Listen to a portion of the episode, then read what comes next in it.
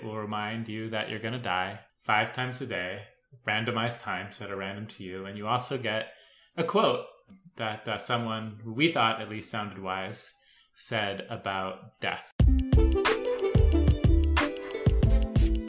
Welcome to the Cafe Truth Podcast. Join me, your host, Kevin, in exploring Stoic philosophy and how we can use it to create a more intentional life, free from excuses and self pity, even in the midst of challenges. I also chat with good friends and special guests on occasion to take on the mysteries of life using the lens of Stoicism and other philosophies, talking about everything from spirituality, entrepreneurship, digital nomadship, and much more. We do our best to make every episode thought provoking and practical for everyday life, so stay tuned.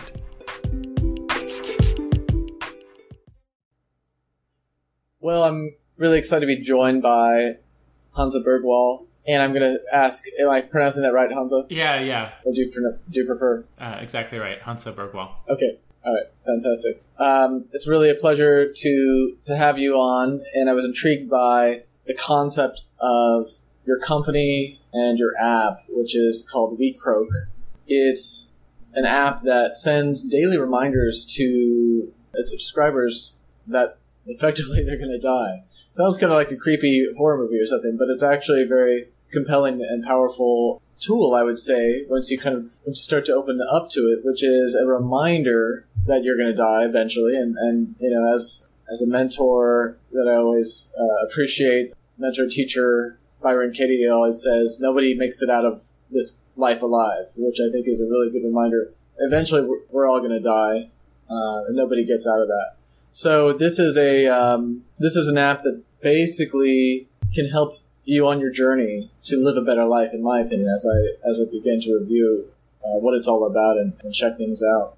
Welcome, Hansa. I, I'm so happy to have you here. Yeah, thank you so much. And uh, you're exactly right. The WeCroak app its core functionality is that it will remind you that you're going to die five times a day, randomized times set a random to you. And you also get a quote that uh, someone who we thought at least sounded wise said about death. Anything from a Stoic philosopher to a poet to a drag queen. We try to mix it up with all kinds of different people and voices because, after all, we're all going to die. No one gets out of this alive. So we think we should fill it with as many worthwhile perspectives as possible. And we started the app a few years ago because we wanted it on our phones as a way to stop us short, make us take like a deep breath, remember where we are, and either maybe stop scrolling Instagram or Facebook or pat ourselves on the back because we're spending quality time with friends or family. Just a way of reclaiming our phones, which have become such huge sources of distraction, into, you know, just a small tool of getting us back on track, um, reminding us, you know, that time is short and precious to a degree. We don't know how much. Uh, any of us could die the next breath for all we know. We usually, you know, carry a narrative on our heads that we can expect a few more decades or a long time, but it's not really true. And just to keep that in mind that life is short and precious and rare and special, and we want to use it well. And uh, we put it out there in the world mostly for our friends and family, but lo and behold, it cut off. And, you know, now I think over 150,000 people uh, have downloaded it. Tens of thousands of people use it daily.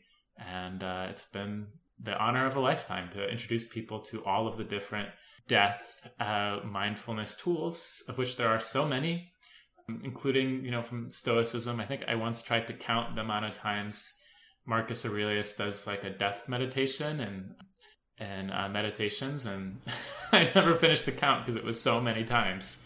And yeah, it's it's it almost feels like you can't do it too much, or at least I haven't gotten tired of it yet, and I've been doing it daily for a few years. Okay, great. Thank you for that. That's really interesting to hear. Uh, I have been exposed to probably both worlds as I was reading up on some of the articles about your app. There is obviously the Stoic piece, which I'm excited to get into, and I have a few questions about how you think it relates to some of the Stoic philosophy uh, aspects. But also, um, there's a number of it seems like a Buddhist connection here, and as I was reading, there is a connection to Bhutan and a Bhutanese kind of quote, if not a piece of wisdom, that you should be you know focusing on death five times a day, which I thought was intriguing. Can you tell me more about that? What, how did that all come about, and how did you even get started with this whole thing? Yeah, so I'm a daily meditator and have been for a long time now. So, of course, some of the experts about that are Buddhist sages from centuries past as well as teachers today. So, reading a lot, which is something that I tend to do. And I kept coming across this idea of death meditations. Everything from charnel grounds, which is literally meditating daily over dead bodies that are left, left out and seeing them rot because funerary practices in some of these Himalayan nations included like leaving bodies out to the elements as like the traditional uh, putting them to rest. So people would go and meditate there. To deep, you know, meditations, many of which I've tried now, such as meditations where you imagine that every breath you take is your last. You know, you sit there, slow down your breathing, really try to bring to mind that it could be. And I've done that, and it's it's really powerful because uh, it's true. But then I came across um, the Bhutanese folk saying in some of my research that just says if you want to be a happy person, uh, contemplate your mortality five times a day. And I loved one how simple it was, and two, it just felt you know being a creature of the 21st century programmable. Like, oh, yeah, five times a day. I can do that. It's actually really hard to remember to do it throughout the day without some kind of reminder, though, which I figured out pretty quickly. And so that's where the idea of the app came to kind of remind me to, you know, do it. And I wanted it to have like a magic eight ball feel where I was never quite sure when it would interrupt me. So I couldn't plan for it. It would just sort of catch me, whether I was ready to like meet my doom or not. Just kind of like death. We never know when we're to die. So good to know. Like, you know, if it could happen anytime and these notifications are uh, interrupting you when you're wasting time being angry about someone being wrong on the internet or doing exactly what you meant to do that day, you, you start to notice that. And uh, so I like that idea of it just being interspersed throughout the day, out of my control a little bit of when I would think about it for a minute. And what I found was different from some of the other death meditations is it just becomes a part of how you live your daily life. To do it five times a day is it just becomes a part of how you work, a part of how you socialize, how you keep friends, how you remember to call your parents or don't remember, how you um, uh, rush your walk with your dog or make sure to wake up a little bit early and take that longer walk to the park and throw the frisbee. You just you start to try to turn away when it catches you from the things that feel like they're far away from your values or are making you unhappy or upset with yourself and toward the things that really feel good, which is different from sitting down for a long meditation and having perhaps an incredible ecstatic experience where you glimpse the deep truths of the universe, but then you can't really hold on to it. And then a month or two go by and you don't really think about it again.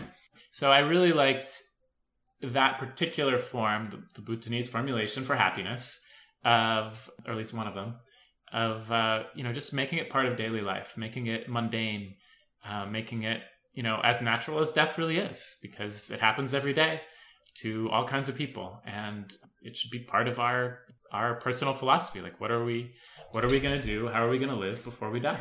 Yeah, that's so that's so true, and it's having studied and back in my in the old days, I actually began my kind of spiritual journey or personal growth journey in Tibetan Buddhism, which is not too dissimilar to that whole region of the world near the Himalayas, the, the Bhutanese style of Buddhism, and some of the other traditions around there.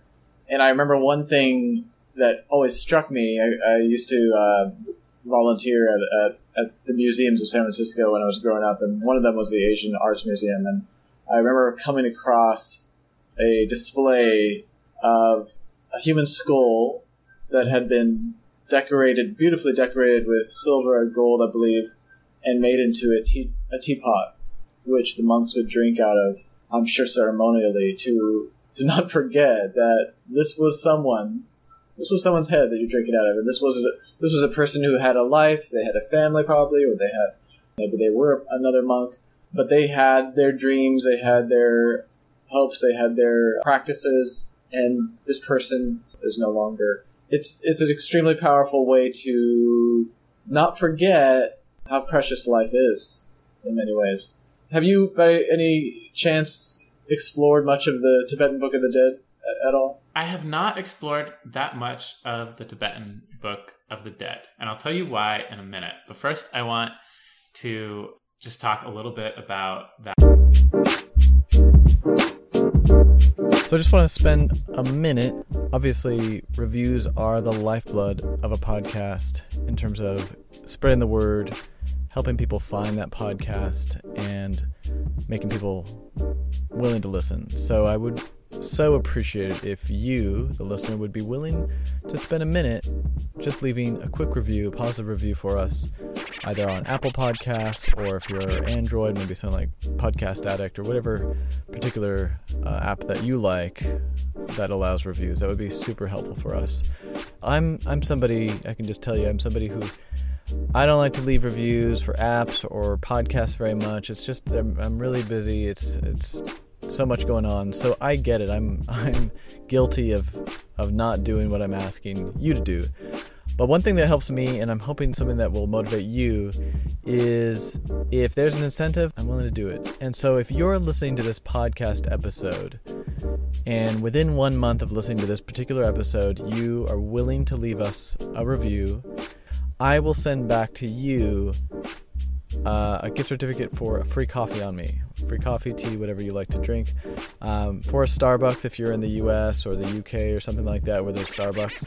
If you're not in the US, um, uh, we'll figure something out. So I'll, I'll, buy a coffee for you one way or another. I'll get that that uh, five dollar gift certificate in some form so that you can go get a coffee on me. Send me an email at kevin at cafetruth.com. That's my email. Just um, tell me the episode that you heard this on, and tell me um, where you left the review so I can go check it. And again, I'll send you back a uh, gift certificate for a coffee send me that email within one month of hearing the episode that you mentioned. Now, one way I've made it really easy to leave a review is simply by going to the following URL rate this podcast, all one word, ratethispodcast.com forward slash cafe truth, one word. So rate this podcast.com, that's all one word, forward slash cafe truth. So, again, if you're willing to put that review out there, you send me an email at kevin at cafetruth.com. I will send back to you that $5 Starbucks gift card so you can get a coffee on me. And I'd so appreciate your support in helping spread the word about this podcast.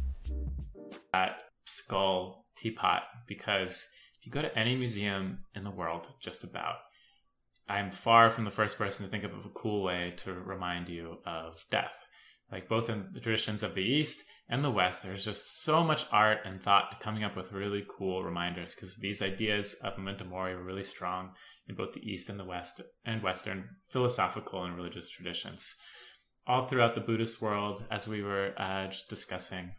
And then also uh, in the West, you know, you can go see Hans Holbein woodcuts of all these like skeletons interrupting people who are rich or lawyers or labor men and creating beautiful art of that moment of death. Uh, oil paintings with a skull next to like the beautiful fruit bowl or something like that. It's just, it's really everywhere once you start looking for it, and so much creativity and um, ideas have gone into that. And one of the things that at least for me, that has really kind of been that I love about death reminder practice is it creates this universal because we're all going to to die. And it creates a lot of empathy uh, even kindness toward all people when you bring that to mind. It's one of the things that i really love that they talked about. But that kind of ends once you start talking about afterlife. You know as soon as we start dividing into our very separate traditions of are we going to heaven or are we going into the world of uh, the Tibetan Book of the Dead and sort of a reincarnation story? Are we nothing? Uh, you know, in the, the atheism response. And I think all of those traditions actually have a ton of value and are really great to explore within, you know, your own faith group or philosophical group of any kind. But, you know, I, I mostly feel like it's too big a question for me. Like, I really love that moment of death universal kind of thing. And then once it comes into questions of afterlife, I I just have no idea. You know, I'll, I'll, you can interview me again after I'm dead. Fair enough. Yeah, I think that's a good point. We don't. We have a lot of theory as humans about what's after death, assuming there is such a thing. but uh, very little data on that.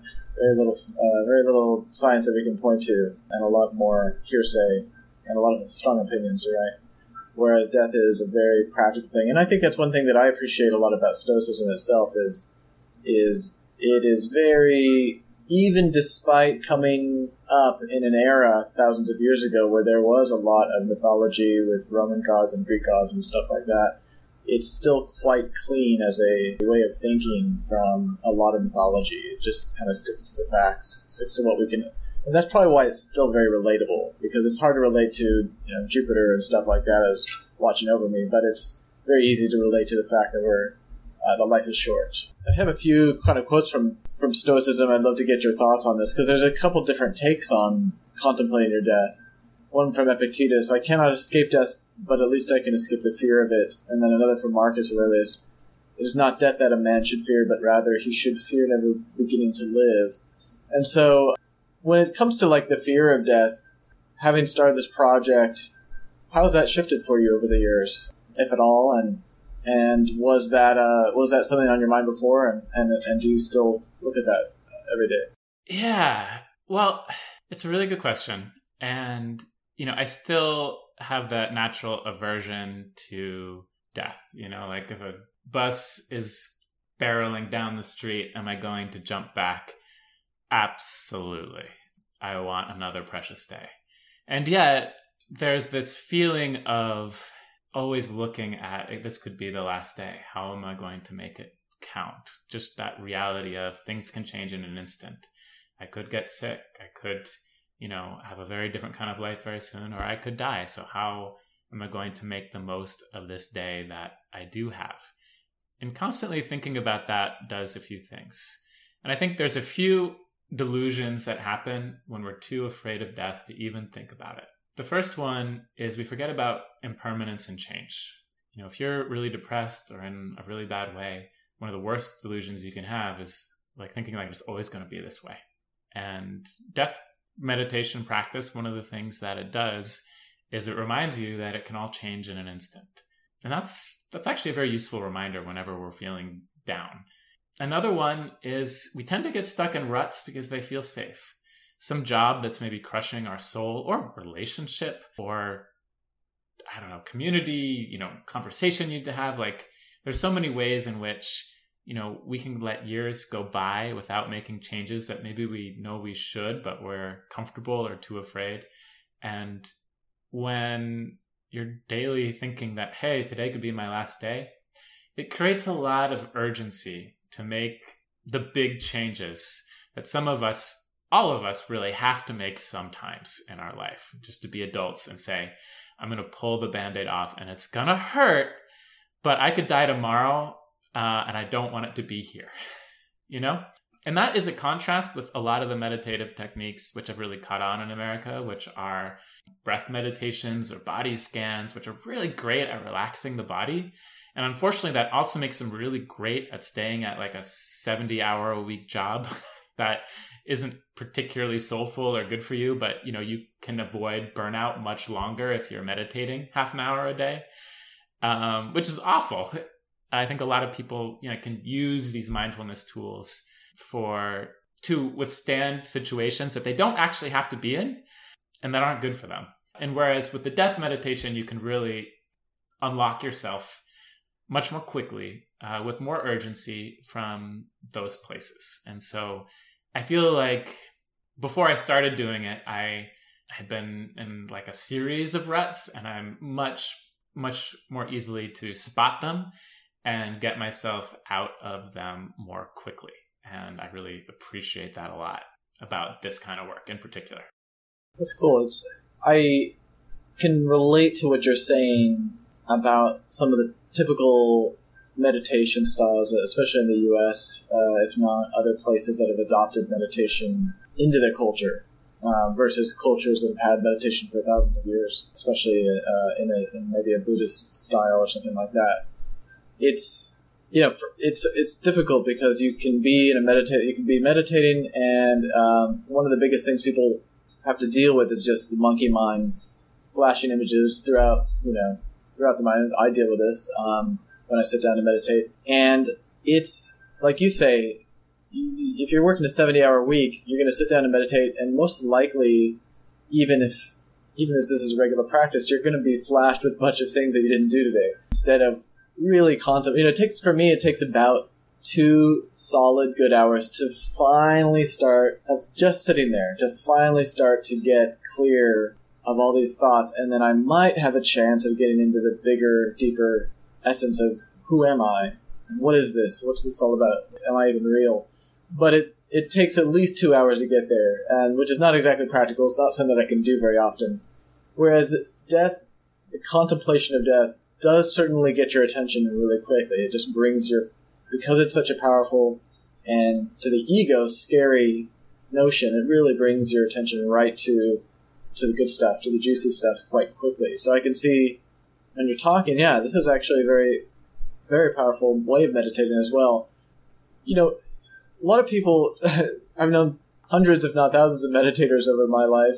Very few of them have gone this direction, though, right into death, and and maybe having heard things about death from a Buddhist, uh, you know, a Buddhist folklore or a, a Buddhist piece of wisdom, as I say, they might say that's nice, but what was it about you that you think made you catch on to this? Because a lot of people probably heard that that same suggestion to, to contemplate death five times a day or contemplate your death at all, and said, "Yeah, maybe down, maybe I will down the road." Was there anything personally? Was there anything kind of unique about your experience that you think made you a good candidate for this? Yeah. Well, I lost my mother to an aneurysm when I was 11. So that's a sudden brain injury. Very, like, there's no um, warning, basically. So I went to sleep one night, uh, woke up the next day. My dad was crying at the foot of my bed. She was dead. So it was very much that thing that they talk about in these deep philosophical sources when they remind you life can change in an instant. Anyone could die at any time. So there was a part of me that always sort of knew that was true and got very frustrated with um, a 20th, you know, first century or you know America where people are very death phobic. Uh, people don't want to talk about it. They don't want to look at it. They don't want to be around it, and it just felt very false to me. So I think the first times I sort of encountered it, both in Stoicism and Buddhism, as like a proactive mindfulness tool, it had my attention right away because I'd experienced that, like the truth of what they were saying of hey, you could die this very instant. Let that direct what you do, what you say, what you think. Don't be afraid of death. Be afraid of not living today. Be afraid of being unnecessarily cruel or unkind to someone you love. be afraid of uh, uh, getting stuck in a rut or you know spending your whole day working on something you don't care about. Because this this felt very real to me, and so it felt almost like because I had already, in a very unpleasant way, tasted that truth of death is real, it can happen anytime, that encountering it framed as looking at this often proactively can help make you happy, make you sane, put your feet on the ground, felt like a relief. That um, a lot of people who go through really hard grief experiences in our society, uh, one of the things that makes it harder is one, people feel so weird and awkward about it that you end up getting shunned by family, friends, things like that. People don't know what to say, so they get scarce. I experienced that when I was 11, and I hear from people all the time that it's happening to them. So when you're doing this work after grief, it reminds you that all these people who maybe you're angry at for abandoning you or this or that, um, they're all going to go through it too. You know, everyone loses everyone and everything in the end. So, you know, people who are afraid of facing that loss, um, they're just delaying the inevitable. Whereas we can be adults and face it now in a more rational and sane way. And it's actually very helpful to be like, okay, actually, I need to send that person, you know, some kindness, some some compassion, because they're not really ready to be an adult on this issue yet, and just face it for what it is. And you know, the other part of it that felt like a relief was that uh, you know none of us are alone in this. That we get to do this together, and we get to define you know our lives sort of as we want to because of because of death i feel like there's a very big liberating aspect to death meditations and that if you have that forefront of mind that this could be your last day this could be your last year you're willing to live more courageously more bravely not necessarily conform to what your your friends, your family, your community wants, but you know what you really value and hold dear. And that's that's a really powerful thing for letting go of all the ideas, structures, things that no longer serve you. You can really strike out and be whoever you want to be. Uh, that's up to each person, I think. So, so yeah, that personal story definitely drew me to it, and then I really like practical philosophies or tools that I can try and sort of figure out like, oh, how does this change my day to day existence? And you know, death work is some of the fastest acting and most powerful that you can do. Uh, just like you said, you know, it can be really hard to sit and sort of do breath meditation, especially without much experience. The monkey mind just takes over.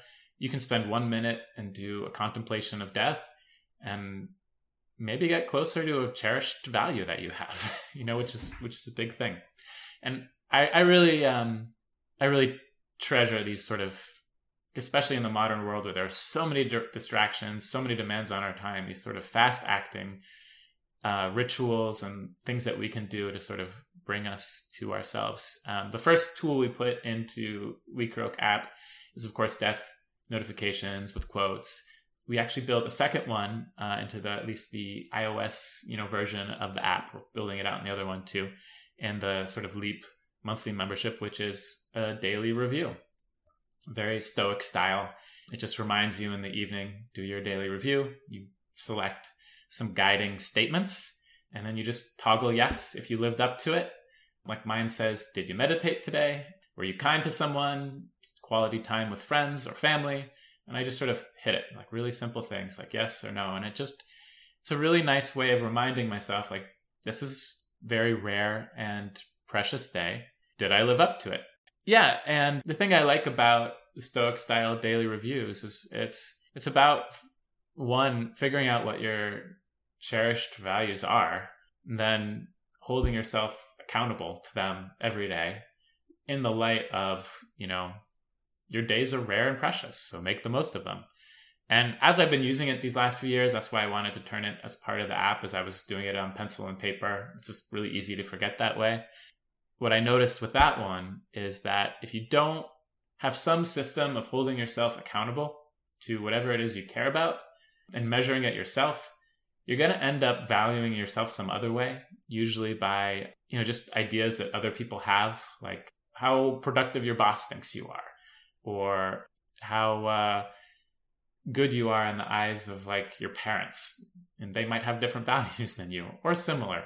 Or, you know, you just end up giving that measuring stick to somebody else who, you know, might want you to have a certain like great body or, you know, have be rich or you know all these sorts of things that you may not be and if you actually think about what do i care about and measure yourself did i live up to that you start feeling good about yourself for what you care about rather than all these sort of standards that get thrown at us from literally everywhere uh, every piece of the internet communities families jobs all those sorts of things there's so much there to unpack and i appreciate you really appreciate you sharing your your personal experience. I think that a lot of us who are drawn to these existential questions and even some of the different philosophies that actually are willing to meet them have our own experiences. I know uh, for me, I, I, I may have mentioned this on the podcast, but I I was very close to death at the age of 17. I remember being in the hospital.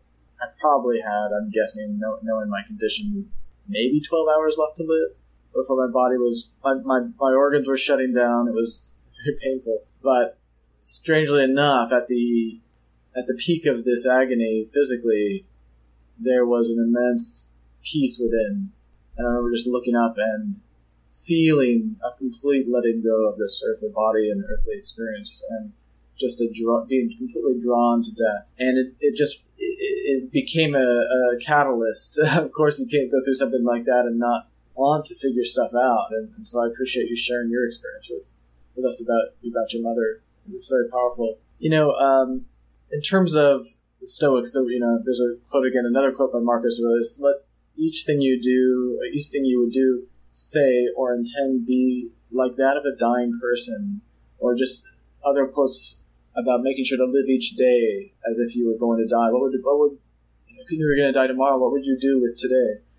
And you mentioned a few of those things about people who get stuck in ruts, people who get comfortable. Can you talk about anything that since beginning this practice you've shifted in your life? It doesn't have to be dramatic, but what kind of things have you done to shift that and move away from the comfortable to appreciating how precious each moment is? Yeah, absolutely. There are a lot, actually.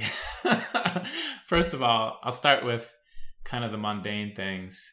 Is one really interesting exercise you can do is like open up your phone and just like add up by the year or something like how much different apps you're in are because uh, they, they usually give you like how much time you're spending in them and just be like am i okay with that like am i okay of like being on facebook or instagram for 10 days this year of total hours or like whatever crazy thing it is so one thing I've done is just delete things from my life, you know, edit much more much more than I did before. I don't have Instagram on my phone or Facebook or all these different apps that could be a problem uh, for me at least. And we all have our own sort of things like that. So just that daily upkeep of hey, I like I'm spending time I could have devoted to something I actually care about in these sort of distraction places. So I'm going to be a little bit more careful about guarding the most precious thing I have if I'm looking at it from death, which is my time. Um, I think there are some other ones that, you know, were really, really big and might not look as big from the outside, but I think I'm a much better husband than I was when I started. Um, I can think of a few times of like I was literally in the middle of a fight with with my husband, and I'm you know, getting this notification like you're gonna die, and all of a sudden you're like, what am I doing? Like, do I even care that much about being right in this instance? Actually, no. and you know, it's turned some fights into laughter or some ability to sort of let things go, to move toward peace a little bit quicker, to apologize faster, to really look at yourself, um, be like, hold on, someone I really care about is upset with me. Let's be an adult do a full inventory of like you know my side of it own up to it that kind of thing. So just a real desire to live up to my own standards of myself and my relationships around me has been a big focus. And it's it's transformed a lot of my relationships honestly. And i'm really happy about that and then there are you know the the other things of like letting myself play and like have time to write or I picked up a hobby playing Dungeons and Dragons in the last couple years. Why? I wanted to do something silly with my friends and ended up being like the most fun thing to do during the pandemic over Zoom for like huge hours at a time in like a fantasy life. And you know, just be willing to be more of like a kid again, if that makes sense. Of just like, hey, I want to like enjoy life, spend time with friends, do do things that make me happy and not worry about whether they look good or are cool or are productive or all these other things that I might have been over disciplined before. You know, one of the things I, I say when I talk about my relationship with Stoicism is I really love the sort of sweet and soft side of it, like Stoic friendship and the sort of emphasis on like having really good friends who you can talk about your values with and philosophies with uh, and spend time with and like have like not a lavish meal but a nice meal with and like take time to really eat it and enjoy it exercise and feel good in your body you know all these sort of little things that make life just a little bit better like being like oh yeah uh, i can bake my own bread and it's it's inexpensive it's not hard if you're around the house it's fun to share with people when they come in like things like that really kind of took off like these sort of simple pleasures of a moderate life, taking on sort of a greater enjoyment and centrality in life was a big one. And, you know, at least so far, you know, Monday I might get the ambition bug and I don't think there's anything wrong with it. You know, I've I've worked for myself the entire time since then. Uh, the WeCroak app stuff, some consulting, different things like that, and like a marketing perspective, and been very happy with that kind of like simple life. Thank you. That's really uh, that's beautiful. All that stuff is something I think we forget, especially in high productive countries and places where it, you can lose yourself, like you said earlier, in the seventy hour work week, believing that that's all that that's meaningful in and of itself, or even just the idea of being caught in the middle of a fight and questioning whether you you know there's there's a moment where our ego just wants to win at all costs, just to, just to not be wrong and just to be right, forgetting the bigger picture. So that's really powerful. I want to, yeah, go ahead. Oh, I was just going to say that one of the things both Buddhism and Stoicism are in absolute agreement on danger of anger, just in like creating delusions. Mm-hmm. You know, anytime you're angry, like stop, take a few deep breaths, figure out what's really important to you, because the chances of really getting off your values are so high. I mean, of course, there's plenty of righteous reasons to get angry, but it really can cloud our vision so quickly and get us off track from being the people we want to be. And I think it's I think it's a really important issue of like, do you have everyone's going to have anger? At least I think most people. Uh, do you have a few tools for pulling back into that bird's eye view of life and what you really care about in the middle of it? And thinking about death is actually really effective for maybe not making the anger disappear, but sort of maybe rising above it a little bit and seeing the bigger picture so that you can start to navigate your way with what you really care about in a moment of anger. Well said. Yeah, I, I, you know, I think you're even pointing to this notion that, especially when it's anger at another, it really has a, an ability to pull you back, like you said, pull you off your tracks. Now, of course, there's anger. There is some elements of anger that can be used powerfully. There's, there's there is certainly energy in anger, and if it's used sort of as a as a shift or a catalyst within one's life to help make changes because you're angry at your situation, that's great. You know, that can be powerful. But but certainly a lot of the anger that we, we have in our life is is drama related and just energy depleting and, and doesn't help us in any way. So death thinking about again one's death really does wake someone up again. I, I think this is really again the, the, pattern I'm kind of seeing is this the power of death to wake you up from maybe some unconscious activities and patterns and behaviors. Getting to the app because I think it's you know we've talked about the importance of this app. It reminds me very much when I, I was spent a little bit of time in Thailand in the um, island area and having gone to Thailand, I assumed the whole place the whole country was Buddhist, but actually the southern areas are quite often uh, Muslim. And um, so I remember spending a, a, few weeks on this beautiful island, uh, very rural, and there would be, as often in Muslim countries, there'd be a big, you know, loudspeaker on the top of a pole every mile or two, and every uh, five times a day you'd get the the call for prayers. And it was extremely beautiful to hear because it was a good reminder for me. Oh wait, here I am. What am I doing? Let me let me take advantage of this. I'm not uh, Muslim myself, but, but so I'm not Muslim myself, uh, Muslim myself, but I I can take advantage of this opportunity to go within. And I think that one thing that Islam figured out a long time ago was let's figure out how to make this, as you said earlier, something that's reliable and consistent and sort of a process. Let's have prayer five times a day and let's all do it together so that we don't forget and that we don't get relaxed and, and just sit on our laurels. Let's let's work together. And, and this is a technology that arose this uh, this notion of five times a day prayer over a thousand years ago. And now with this modern world, we have these amazing devices that we can sort of have a similar effect, but few of us have thought about an idea like this, but this to me is, is sort of an effectively uh, a similar thing. Is you have a, a, a, call to prayer or a call to meditation or a call to to looking within five times a day. How I guess my overall question is, what's been the response of of your typical user? What when you think about a typical user, can you paint a little bit of a picture of who they might be of course, there's I'm sure there's a lot of variation there, but who's your typical user and why do they find WeCroak so useful in general? Yeah, I mean, there's actually a quote from uh, Soren Kierkegaard, a philosopher from Denmark, and uh, he said that you know if you lose more or less, he said that if you lose your keys or your wallet or your girlfriend or whatever, you're gonna know it. But the danger is if you lose yourself, if you get distracted, if you get caught up in something, usually you don't know it. By definition, you're off track or something like that. And so those ways of frequent reminders interspersed through normal life, I think it's it's an important technology, as you said, that of course other people had figured out, such as the Muslim call to prayer five times a day, or other ways of just how do you come back to yourself frequently throughout the day? Because you can lose yourself very quickly and you won't know it.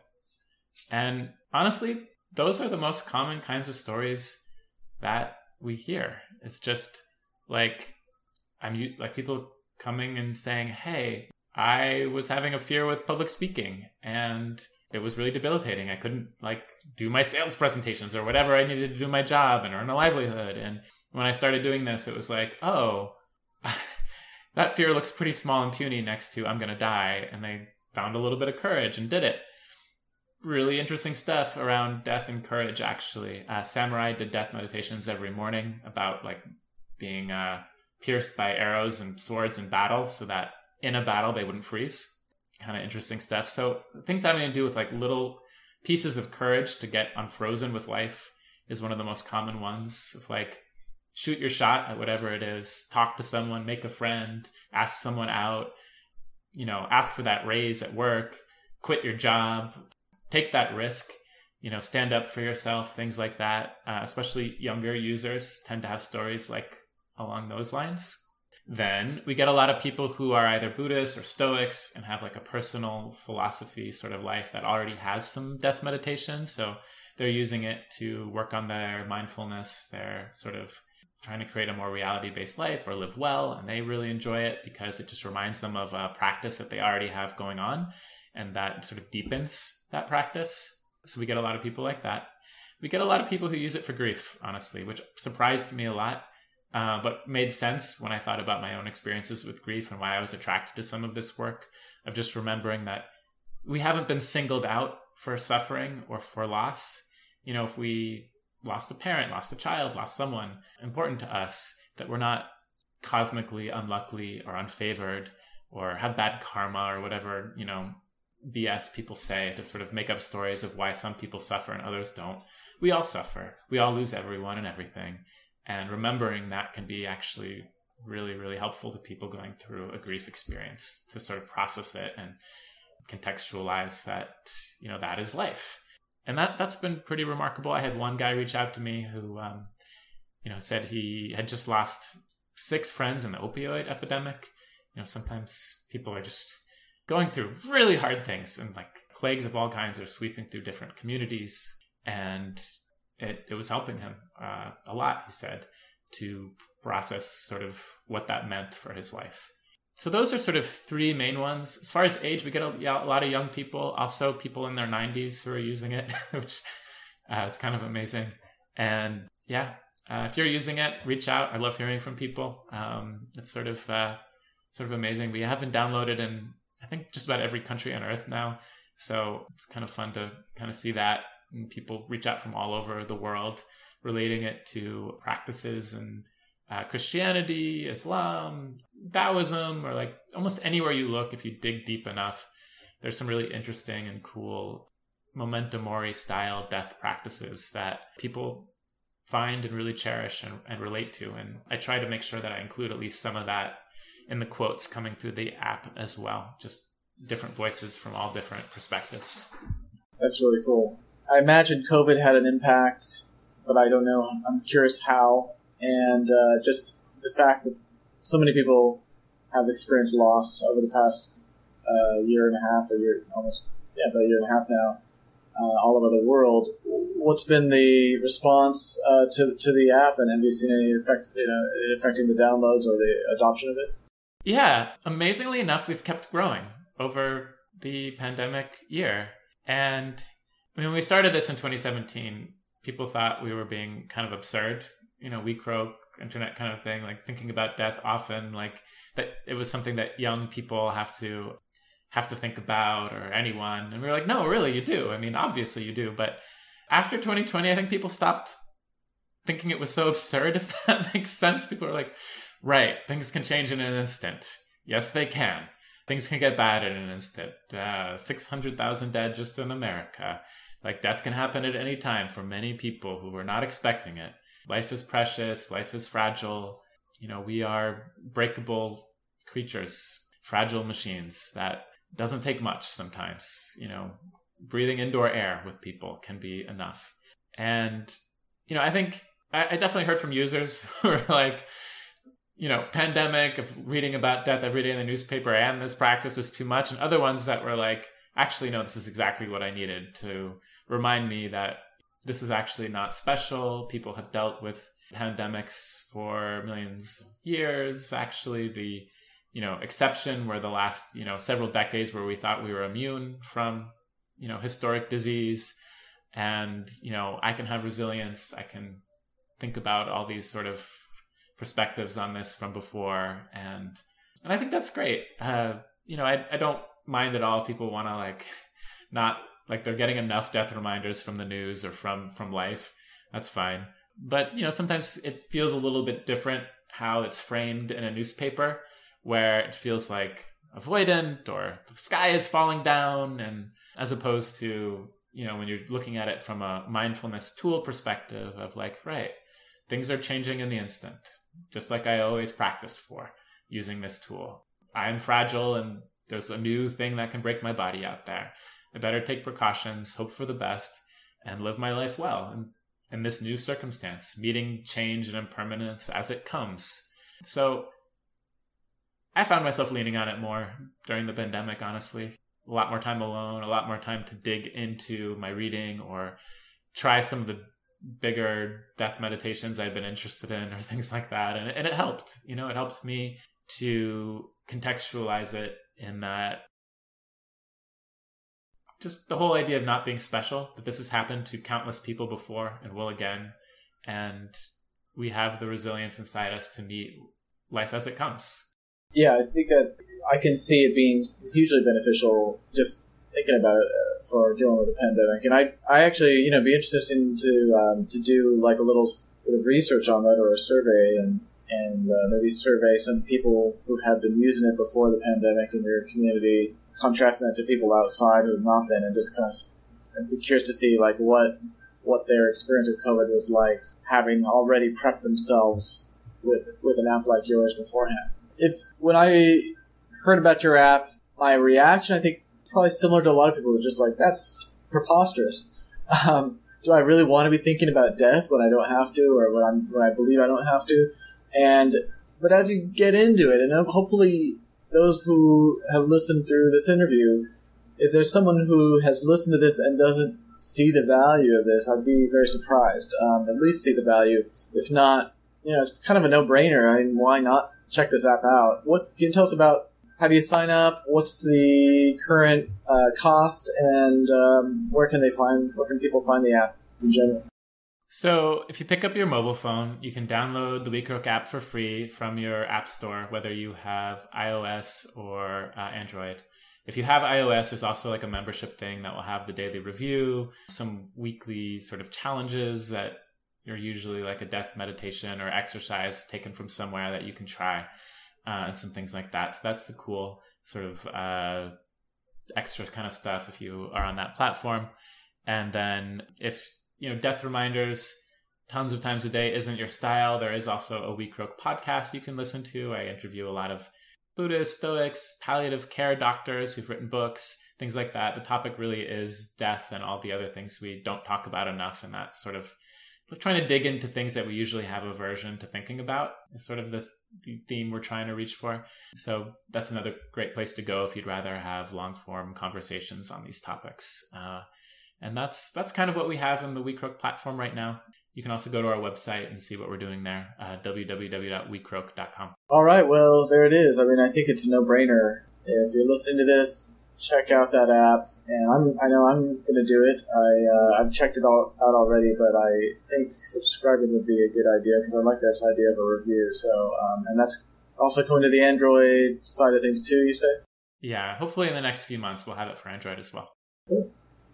Cool. Exciting. All right. Well, uh, Hansa, this has been a really enlightening conversation. I really appreciate you coming on and, and telling us about the app and, and your experiences with it.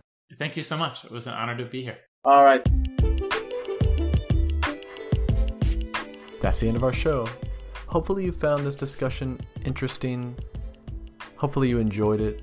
We have a good time with these discussions. We enjoy them, but they do take a lot of work outside of our normal everyday responsibilities. So, one thing you can do if you really if you like what you're hearing, if you want to hear more of it, you want us to keep doing this, go into your podcast app, whether that be Apple Podcasts or Google Podcasts or Spotify, Stitcher, whatever you like to use.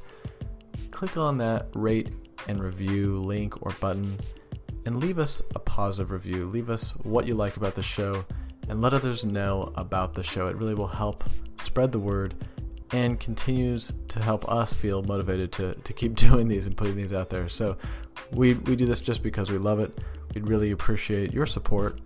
And if you have any interesting topics you'd like us to cover, send us an email. I'm at kevin at cafetruth.com and you can reach Steve at steve at cafetruth.com. Thanks so much.